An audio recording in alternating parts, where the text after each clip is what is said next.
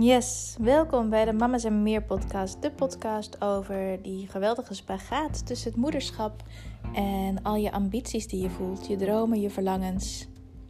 En hoe je zorgt dat het allemaal, ja, dat er allemaal ruimte voor is. Dat er ruimte is voor jou in je leven.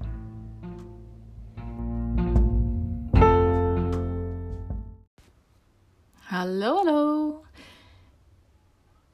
Wil het vandaag eens met jou hebben over de welbekende opmerking: Mijn tijd komt wel weer. Mijn tijd komt wel weer als mijn kind wat ouder is, als mijn kind wat minder afhankelijk is van mij, als het de deur uitgaat, etcetera, etcetera. Ik krijg een beetje de kriebels van die opmerking. En ja, ik heb hem zelf ook echt wel eens gebruikt. Want het is inderdaad zo dat als je moeder wordt of als je ouder wordt, dat je bepaalde dingen wellicht even op een lager pitje zet, omdat je aandacht elders nodig is. Echter merk ik ook dat heel veel vrouwen daar ook ontzettend in kunnen blijven hangen. In het gevoel: mijn tijd komt wel weer.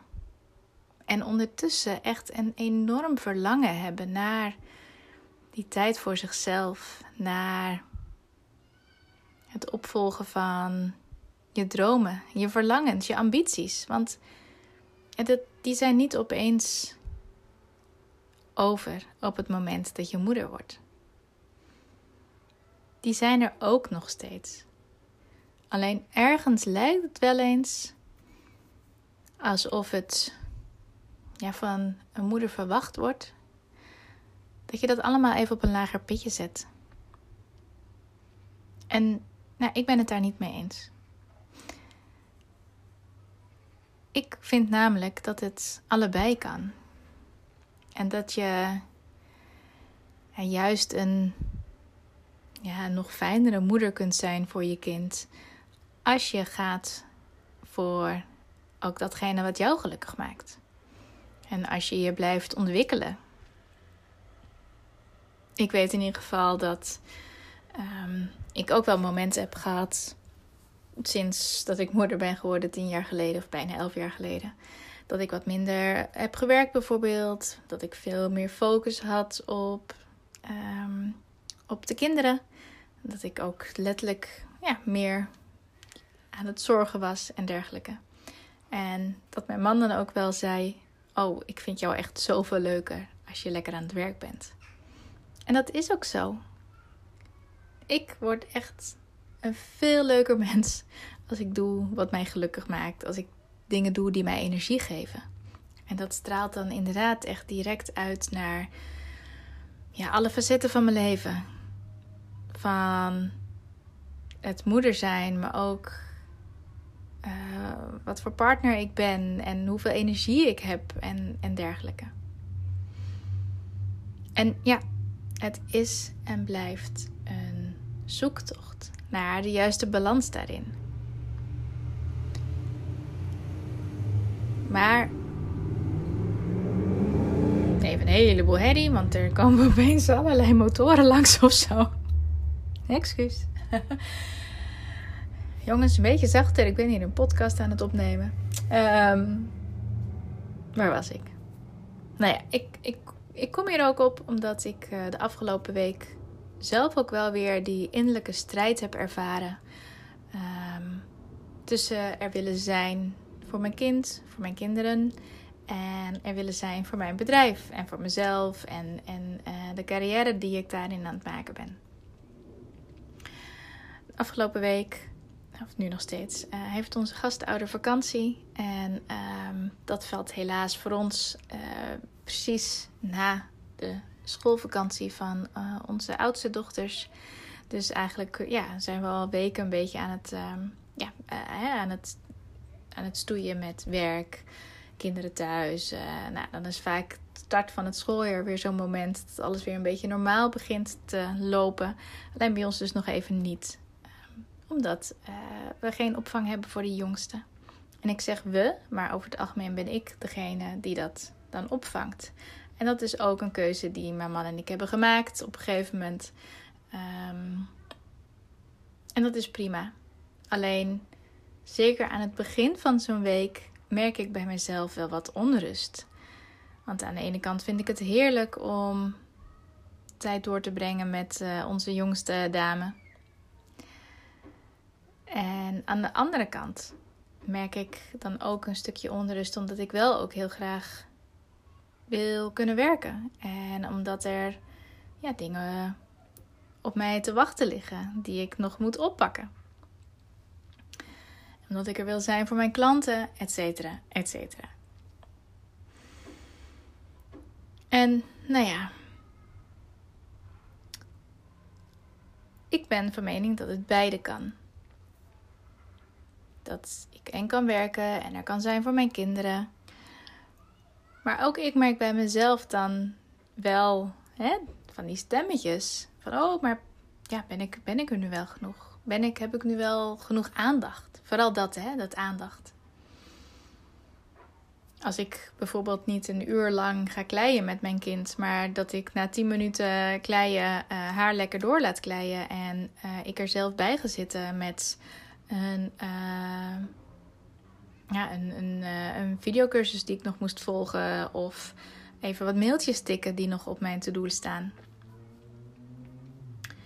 Dus ik merkte bij mezelf inderdaad ook weer die, ja, die, die belemmerende stemmetjes. En die vooral gevormd worden ook door het beeld wat wij met elkaar hebben geschept door de jaren heen over het moederschap. En wat nou, hoe de perfecte moeder eruit ziet in onze beeldvorming. En dat, dat is toch nog steeds het beeld van die moeder die gezellig om half drie klaar zit met de koekjes en de thee als kinderen uit school komen. Of die moeder die urenlang uh, meekleidt of uh, Lego-torens bouwt of boekjes voorleest. Maar dat is niet de enige manier waarop je een goede moeder kunt zijn. En waarop je er kunt zijn voor je kind. Ik geloof echt dat er zijn voor je kind niet hoeft te betekenen dat je ook daadwerkelijk continu bezig bent met je kind. Je kind aandacht geeft. Soms is het al voldoende als je aanwezig bent. En nee, ik ben zeker geen voorstander van uh, je kind uh, een hele dag lang achter een schermpje zetten, zodat je zelf ook uh, even lekker je handen vrij hebt en dingen kunt doen. Dat voelt voor mijzelf niet goed. Ik ga geen uitspraak doen over of jij dat wel of niet zou moeten doen. Dat mag je allemaal lekker zelf weten. Maar wat vooral heel belangrijk is, is dat je kijkt wat voor jou goed voelt en wat jij allemaal wil doen. En dat er dus geen vast beeld hoeft te zijn van wat een goede moeder is. En wanneer je er voldoende bent voor je kind. Dat kan op verschillende manieren. Ik had het er ook even met mijn eh, moeder over. Die was uh, vorige week een tijdje bij ons, een paar dagen aan het logeren. En um, ja, die heeft alle geduld om boekjes te lezen, te kleien, uh, nou ja, van alles. En toen zei ik ook tegen ik zei, oh, het is wel weer even wennen, want ik wil zoveel. En tegelijkertijd uh, moest ons jongste ook weer heel erg wennen aan het feit dat haar zussen op school zaten. Dus dat ze echt haar maatjes uh, ook miste en aan het zoeken was. Twee jaar en dan ja, zijn zes weken schoolvakantie lang. Dus zes weken ja, met elkaar in een bubbel gezeten en dan opeens zijn je zussen er niet. Dus zij was zoekende en ja. Um, en ik was zoekende. En toen zei ik tegen mijn moeder van, oh, en dan zie ik jou zo geduldig. En toen zei ze ook, ja, maar ik voelde dat geduld, dat geduld komt wel als je oma bent. Zeg, want ik heb nu echt alle, alle geduld om om dat te doen, omdat ik dan op dat moment even niks anders hoef te doen. Zeg, toen ik in jouw hè, levensfase zat, had ik dat, dat geduld ook niet altijd. Omdat er dan ook altijd nog van alles was wat ik ook nog wilde doen. Dus dat dat ja, schipperen tussen wat je wilt ook niet, uh, niet per se van alleen van deze tijd is. Maar dat mijn moeder daar dus ook al hè, tegenaan liep. En dat was wel een heel mooi gesprek. En ik had ook een, uh, een poll op Instagram gezet. En daaruit ook gevraagd: hè, ja, weet je, ik, um, ik vind het heerlijk om tijd door te brengen met mijn kinderen. Ik vind het heerlijk om moeder te zijn. Ik vind het ook heerlijk om dingen voor mezelf te doen. En om mij te blijven ontwikkelen. En om mijn bedrijf naar uh, de volgende stap te zetten. En daar is tijd voor nodig en aandacht voor nodig. En ik geloof ook echt. En nou ja, dit, en dat is een ander verhaal. Maar ik had dus die poll geplaatst. En nou ja, 100% reactie daarop. Van oh ja, het is zo herkenbaar. Dat het zo fijn is om ook je eigen ding te blijven doen. En toch zijn er heel veel vrouwen die dat als eerste stoppen op het moment dat ze moeder worden. Hun eigen ding doen. Terwijl, weet je, als je dat doet, daar krijg je ook zoveel energie van. En daardoor voelt het moederschap ook een stuk lichter.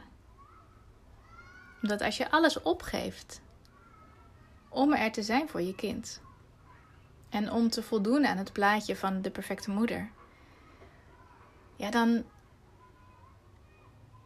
dan voelt het moederschap een stuk zwaarder. En een stuk meer alsof je heel veel moet opgeven.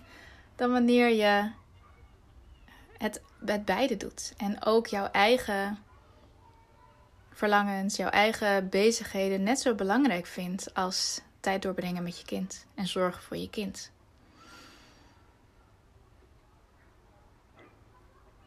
En ik geloof ook echt dat het goed is om dat te doen, om dat te blijven doen.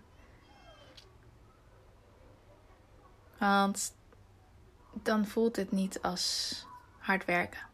Nee, dat is niet waar. Het blijft af en toe echt nog steeds als hard werken voelen, het moederschap. Maar dan heb je in ieder geval niet het gevoel dat je leven onhold staat. Want dat hoeft niet. Het kan en en. En dat doe je door goed de taken te verdelen. Met je partner, als je een partner hebt. Of nou ja, op een andere manier te zorgen dat je genoeg mensen om je heen hebt die jou kunnen ondersteunen in het moederschap en het zorgen voor je kind. Want het is ook iets van deze tijd dat we denken dat we dat alleen moeten doen. Het is niet voor niks, hè, de uitspraak: It takes a village to raise a child. Een kind heeft ook echt meerdere mensen om zich heen nodig om zich te ontwikkelen tot een, een zelfstandige, sociale volwassene. En jij hebt het nodig om dingen voor jezelf te blijven doen. Dus doe dat. En zeg niet: Mijn tijd komt wel weer. Laat dat jouw tijd nu zijn. Tegelijk met dat je zorgt voor je kind. Ik ben heel benieuwd. Hoe zit dat bij jou? Deel het vooral ook met me. Vind ik leuk om te horen. Dankjewel weer voor het luisteren. En graag tot de volgende keer.